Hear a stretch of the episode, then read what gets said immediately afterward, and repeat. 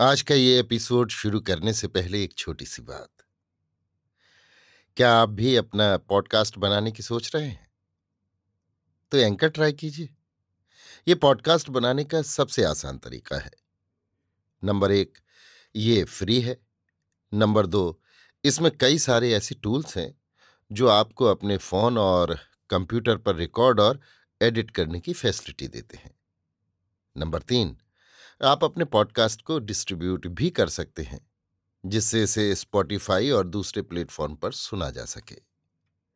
तो डाउनलोड कीजिए free anchor app या विज़िट कीजिए एंकर डॉट एफ़ पर अपना पॉडकास्ट स्टार्ट करने के लिए। ये तो थी एक छोटी सी जानकारी, और अब शुरू करते हैं एपिसोड का सिलसिला। तो आज के एपिसोड में लीजिए सुनिए रविन्द्रनाथ टैगोर के लिखे उपन्यास, गोरा के उनतीसवें भाग को मेरी, यानी समीर गोस्वामी की आवाज़ में। आज छोटे लाट साहब की हवाई के कारण मजिस्ट्रेट साहब ने ठीक साढ़े दस बजे अदालत में आकर सवेरे सवेरे कचहरी का काम खत्म कर डालने की कोशिश की। सात कौड़ी बाबू ने स्कूल के विद्यार्थियों का पक्ष लेकर उसी उपलक्ष्य में अपने मित्र गोरा को बचाने की चेष्टा की। उन्होंने रंग ढंग देखकर समझ लिया था कि अपराध स्वीकार कर लेना ही इस जगह अच्छी चाल है। लड़के उपद्रवी हुआ ही करते हैं, वे नालायक पाजी इत्यादि हैं। कहकर उन्होंने लड़कों के लिए क्षमा प्रार्थना की। मजिस्ट्रेट ने लड़कों को जेल ले जाकर उनकी अवस्था और अपराध की कमी वेशी के अनुसार पाँच से पच्चीस बैंत तक लगाने का हुक्म दे दिया। गोरा का वकील कोई न था। उसने अपना मुकदमा आप चलाया और उसी उपलक्ष्य में। पुलिस के अत्याचार के बारे में भी कुछ कहना चाहा। किंतु मजिस्ट्रेट ने बीच में ही तीव्र तिरस्कार करके उसका मुँह बंद कर दिया और पुलिस के काम में बाधा देने के अपराध में उसे एक महीने की सख्त सजा दे दी।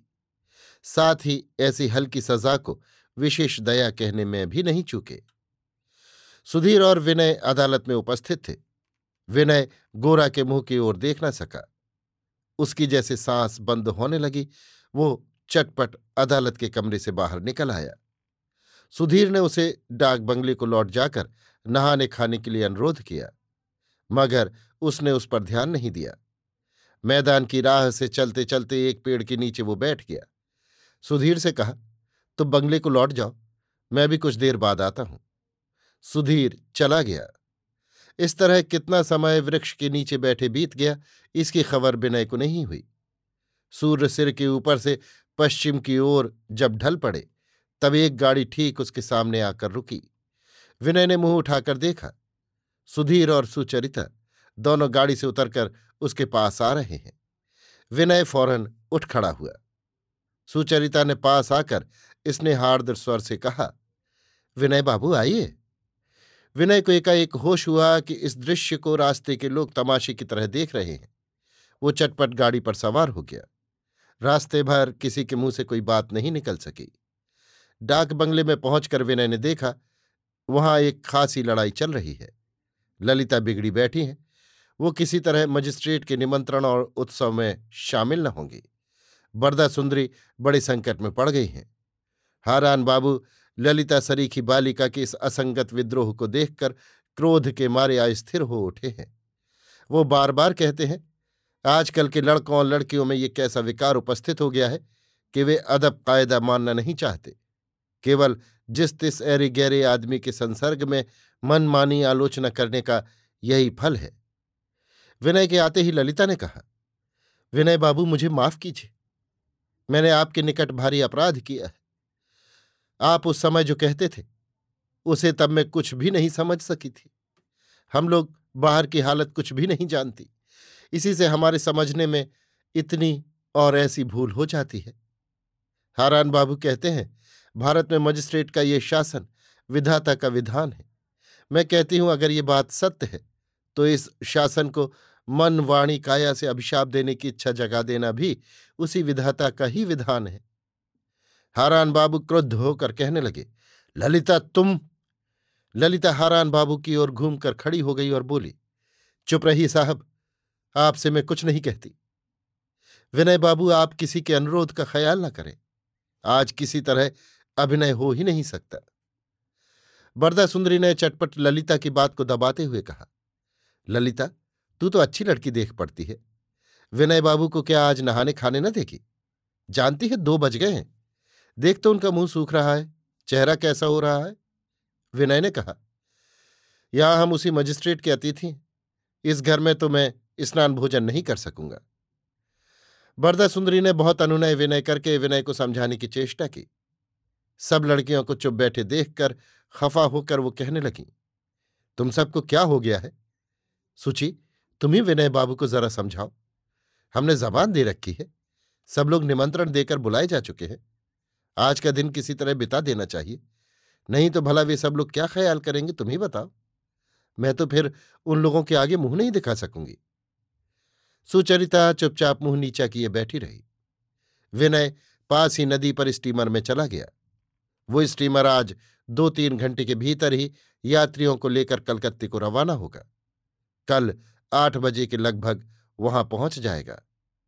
हारान बाबू उत्तेजित हो उठे और विनय तथा गोरा की निंदा करने लगे। सुचरिता चटपट कुर्सी से उठकर पास की कोठरी में चली गई और ज़ोर से दरवाज़ा भेड़ दिया। दम भर बाद ललिता भी दरवाज़ा खोलकर भीतर पहुँची। उसने देखा, सुचरिता दोनों हाथों से मुँह ढके बिस्तर पर पड़ी हुई है। ललिता ने भीतर से दरवाज़ा बंद कर लिया, फिर सुचरिता के पास बैठकर धीरे धीरे उसके सिर में बालों की अंगुली संचालन करने लगी। कई मिनट के बाद सुचरिता जब शांत हुई, तब ज़बरदस्ती उसके मुँह पर से दोनों हाथ हटाकर उसके मुँह के पास मुँह ले जाकर उसके कान में कहने लगी, दीदी चलो हम लोग यहाँ से कलकत्ते लौट चलें। आज तो हम मजिस्ट्रेट के यहाँ जा नहीं सकेंगे। सुचरिता ने बहुत देर तक इस प्रस्ताव का कुछ उत्तर नहीं दिया। ललिता जब बारंबार कहने लगी, तब सुचरिता बिछौने पर बैठी और बोली, ये कैसे होगा बहन? मेरी तो आने की इच्छा ही नहीं थी।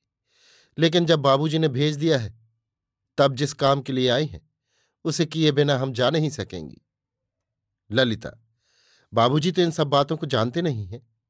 वो जानते तो कभी हमसे यहाँ ठहरने के लिए ना कहते। सुचरिता, सो तो मैं किस तरह जान सकती हूँ बहन? ललिता, दीदी तुझसे जाया जाएगा? तू ही बता, किस तरह वहाँ जाएगी? उसके बाद फिर सज धज करके स्टेज पर खड़े होकर कविता पढ़नी होगी। मेरे तो जीभ कटकर खून गिरेगा तो भी मुँह से एक शब्द न निकलेगा। सुचरिता, सो तो जानती हूँ बहन किंतु नरक की यंत्रणा भी सहनी पड़ती है। अब और कोई उपाय नहीं। आज का दिन जीवन भर में कभी न भूल सकूँगी। सुचरिता की इस बाध्यता से नाराज़ होकर ललिता वहाँ से उठाई और माँ से कहा, माँ, तुम लोग ना जाओगे?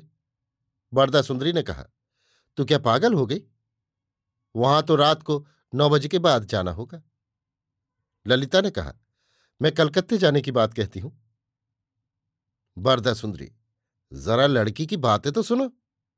ललिता ने सुधीर से कहा, सुधीर दादा, तुम यहाँ रहोगे? गोरा की सजा ने सुधीर के मन को भी बेचैन कर दिया था। किंतु बड़े बड़े साहबों के सामने अपनी विद्या प्रकट करने के प्रलोभनों को त्याग कर सकने की हिम्मत उसमें नहीं थी। बरदा सुंदरी ने कहा, इस गड़बड़ में देर हो गई। अब और देर करने से काम नहीं चलेगा। अब साढ़े पाँच बजे तक कोई बिस्तर पर से उठने नहीं पावेगा। विश्राम करना होगा। नहीं तो रात भर में नींद सतावेगी। मुँह भी सूख जाएगा। देखने में अच्छा न लगेगा। इतना कहकर उन्होंने एक तरह से ज़बरदस्ती ही सबको सोने की कोठरी में ले जाकर बिस्तरों पर सुला दिया। सब सो गए। केवल सुचरिता को नींद नहीं आई और दूसरी कोठरी में ललिता अपने बिस्तर पर उठकर बैठी रही। उधर स्टीमर बार बार सीटी देने लगा। स्टीमर जिस समय छूट रहा था, खलासी लोग सीढ़ी को ऊपर उठाने के लिए तैयार थे। इसी समय जहाज़ के डेक के ऊपर से विनय ने देखा। एक भले घर की स्त्री जहाज़ के सामने तेज चाल से चली आ रही है। उसका पहनावा देखकर वो ललिता ही जान पड़ी। किंतु विनय सहसा विश्वास न कर सका। अंत को ललिता जब पास आ गई तब संदेह जाता रहा। एक बार ख्याल आया, ललिता उसे लौटाने के लिए आई है। किंतु ललिता ही तो मजिस्ट्रेट के निमंत्रण में जाने के विरुद्ध खड़ी हुई थी। ललिता स्टीमर पर चढ़ गई। खलासी ने सीढ़ी ऊपर उठा ली। विनय शंकित चित्त से ऊपर के डेक से नीचे उतरकर ललिता के सामने आकर उपस्थित हुआ। ललिता ने कहा, मुझे ऊपर ले चलिए। विनय ने विस्मित होकर कहा, जहाज़ जो छोड़ा जा रहा है। ललिता ने कहा यह मैं जानती हूँ। इतना कहकर विनय के लिए अपेक्षा न करके ही सामने की सीढ़ी से वो ऊपर के खंड में चढ़ गई। स्टीमर सीटी देता हुआ चल दिया। विनय ने ललिता को फ़र्स्ट क्लास डेक में कुर्सी पर बिठाकर चुपचाप उसके मुँह की ओर देखा। ललिता ने कहा, मैं कलकत्ते जाऊँगी, मुझसे किसी तरह ठहरा नहीं गया। विनय ने कहा, और वे सब? ललिता ने कहा, अभी तक कोई ये हाल नहीं जानता। मैं पुर्जा लिखकर रखा ही हूँ, पढ़कर जान लेंगे। ललिता की इस दुस्साहसिकता से विनय स्तंभित रह गया। वो संकोच के साथ कहने लगा मगर ललिता ने चटपट बाधा देकर कहा, जहाज़ छूट चुका है, अब अगर मगर से क्या होगा? औरत होकर पैदा हुई हूँ तो मुझे सब कुछ चुपचाप सहना पड़ेगा, ये मेरी समझ में नहीं आता। हम स्त्रियों की बुद्धि में भी न्याय, अन्याय, संभव, असंभव, सभी कुछ है। आज के निमंत्रण में जाकर अभिनय करने की अपेक्षा, आत्महत्या कर लेना मेरे लिए सहज है। विनय ने सोचा, जो होना था सो हो गया। अब इस काम की भलाई बुराई का विचार करके मन को पीड़ित व चिंतित करने में कोई लाभ नहीं है। कुछ देर चुप रहकर ललिता ने कहा, देखिए, आपके मित्र गोरा बाबू के साथ मैंने मन ही मन बड़ा अविचार किया था। नहीं जानती, पहले से ही क्यों उन्हें देखकर? उनकी बातें सुनकर मेरा मन उनके विरुद्ध हो गया था। वो बहुत ज़्यादा ज़ोर देकर बातें कहते थे और आप सब लोग उनका साथ जैसे दिए जाते थे। यही देखकर मुझे एक तरह का क्रोध हो आता था। मेरा स्वभाव ही ये है, यदि देखती हूँ कि कोई बातचीत या व्यवहार में ज़ोर ज़ाहिर करता है तो उसे मैं बिल्कुल ही सह नहीं सकती। किंतु गोरा बाबू का ज़ोर सिर्फ़ औरों के ऊपर ही नहीं है। वो अपने ऊपर भी ज़ोर देते हैं। ये सच्चा ज़ोर है, ऐसा आदमी और मैंने नहीं देखा। इसी तरह ललिता कहने लगी ये बात नहीं थी कि वो केवल गोरा के संबंध में पश्चाताप का बोध करने के कारण ही ये सब बातें कह रही थी। असल में एक धुन में आकर उसने जो काम कर डाला था, उसका संकोच मन के भीतर से बराबर सिर उठाने का उपक्रम कर रहा था। काम शायद अच्छा नहीं हुआ। इस दुविधा के ज़ोर करने के लक्षण देखे जाते थे। विनय के सामने स्टीमर में इस तरह अकेले बैठे रहना इतनी बड़ी कुंठा का विषय है। इसका ख्याल भी पहले वो नहीं कर सकी थी। किंतु लज्जा प्रकट होते ही ये घटना अत्यंत लज्जा का मामला हो उठेगी, इसीलिए वो प्राणपण से कहने लगी। विनय को बोलना भी भारी हो रहा था। एक ओर गोरा का कष्ट और अपमान था, दूसरी ओर यहाँ मजिस्ट्रेट के घर आमोद प्रमोद में सम्मिलित होने के लिए आने की लज्जा थी। उस पर तुर्रा ये कि ललिता के इस दुस्साहस से उसके संबंध में विनय पर संकट आ पड़ा। इन्हीं बातों ने मिलकर विनय को गूँगा सा बना दिया था। पहले होता तो ललिता के इस दुस्साहस से विनय के मन में तिरस्कार का भाव उत्पन्न होता, किंतु आज वो किसी तरह नहीं हुआ। यहाँ तक कि उसके मन में जो विस्मय उदय हुआ था, उसके साथ श्रद्धा मिली हुई थी। इसमें एक और आनंद ये था कि उनके सारे दल के भीतर गोरा के अपमान के प्रतिकार की चेष्टा केवल विनय और ललिता ने ही की है। इसके लिए विनय को तो विशेष कुछ दुख उठाना होगा। किंतु ललिता को अपने कर्म के फलस्वरूप बहुत दिन तक असीम पीड़ा भोगनी होगी। इसलिए इसी ललिता को विनय बराबर गोरा के विरुद्ध ही जानता था। वो जितना ही सोचने लगा, उतना ही ललिता के इस परिणाम विचार विहीन साहस और अन्याय के प्रति एकांत घृणा से उसके प्रति विनय के मन में भक्ति उत्पन्न होने लगी। किस तरह, क्या कहकर वो भक्ति प्रकट की जाए? ये बहुत सोचकर भी विनय निश्चय न कर सका। विनय बारंबार सोचने लगा कि ललिता ने जो उसे इतना प्रमुखापेक्षी और साहसीन कहकर घृणा प्रकट की थी, वो यथार्थ थी। वो तो आत्मीय बंधुओं की निंदा और प्रशंसा की बलपूर्वक उपेक्षा करके इस तरह किसी भी विषय में साहसिक आचरण के द्वारा अपने मत को प्रकट न कर सकता था। उसने अक्सर गोरा को कष्ट पहुँचाने के भय से अथवा पीछे गोरा उसे दुर्बल न समझ ले। इस आशंका से अपने स्वभाव का अनुसरण नहीं किया। अक्सर सूक्ष्म युक्ति जाल फैलाकर गोरा के मत को अपना ही मत कहकर स्वयं अपने ही को भुलाने की चेष्टा की है। आज यही मन में स्वीकार करके विनय ने स्वाधीन बुद्धि शक्ति के गुण में ललिता को अपने से कहीं श्रेष्ठ मान लिया। उसने जो पहले अनेक बार मन ही मन ललिता की निंदा की थी, याद करके विनय को लज्जा मालूम हुई।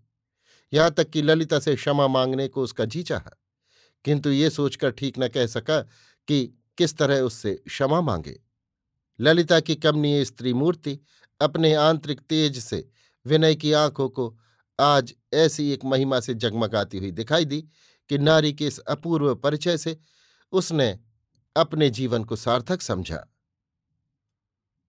अभी आप सुन रहे थे रविन्द्रनाथ टैगोर के लिखे उपन्यास, गोरा के उनतीसवें भाग को मेरी यानी समीर गोस्वामी की आवाज़ में।